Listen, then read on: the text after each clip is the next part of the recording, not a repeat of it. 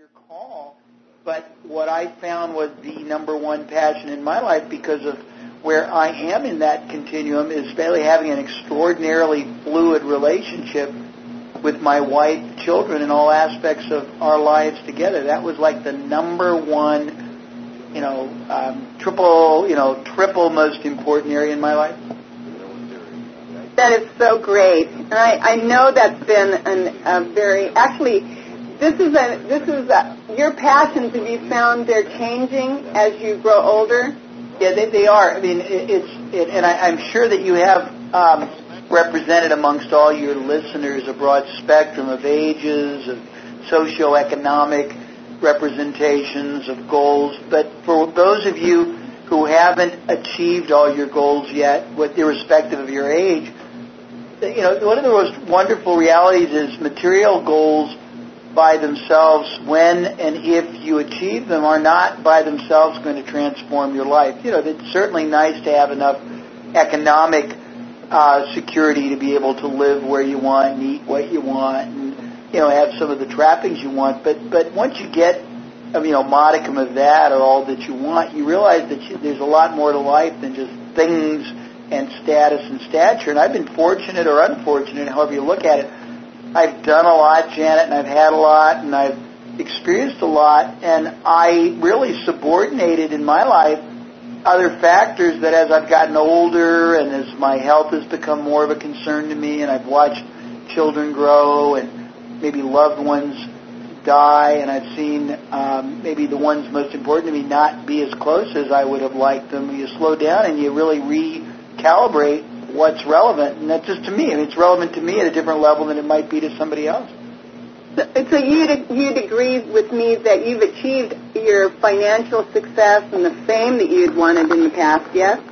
I mean, I have I have achieved, you know, uh, a nice degree of it. We always aspire for more, but yeah, yeah, I'm very happy. I've made a lot of money, and I've become known around the world by, you know, millions and millions of people. And I don't know, you know, if most people could ask for more than that. So what are your other passions that you wrote down? So the first one was having an extraordinary fluid relationship with your wife and children. Now you are talking about my top five passions. Your correct? top five. So that was your number one. That was top of the list. That was that was the very pinnacle. And what's number two?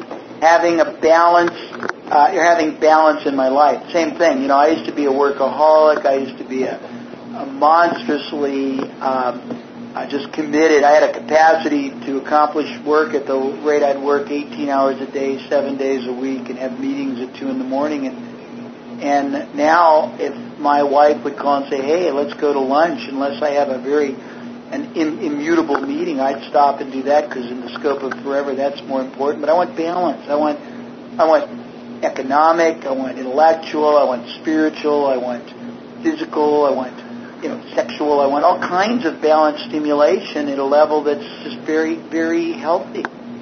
Right. Haven't you found, Jay, with all that you've done, that without that balance, what's the what's the point?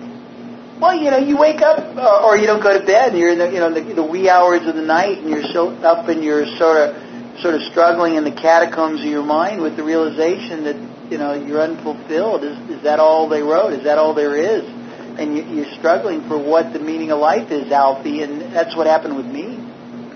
So, if on, on your third passion, you wrote having a business which is very stimulating and impacts many entrepreneurs and business people. Now, yes, I did. did you want me to comment? Yeah. How big do you want to grow? It, it, it's a function. Big is a, a relative term. I don't personally want my business to be massive because I don't personally enjoy the day-to-day responsibilities and the obligations and the overhead. I want my body of work, current, past, and certainly future, to impact, you know, vast quantities of people at a deep, rich level. I would love to have. I mean, I've probably impacted, I don't know, you know, five, ten million people so far, but that's a paltry amount when you look at the um, at the entrepreneurial um, you know, really, if you look in the free markets and around the world where there are, where there's capitalism, you know, there's probably you know 500 million entrepreneurs, business owners, people who are dealing with with commerce, and I'd like to impact a lot more of them. But more importantly.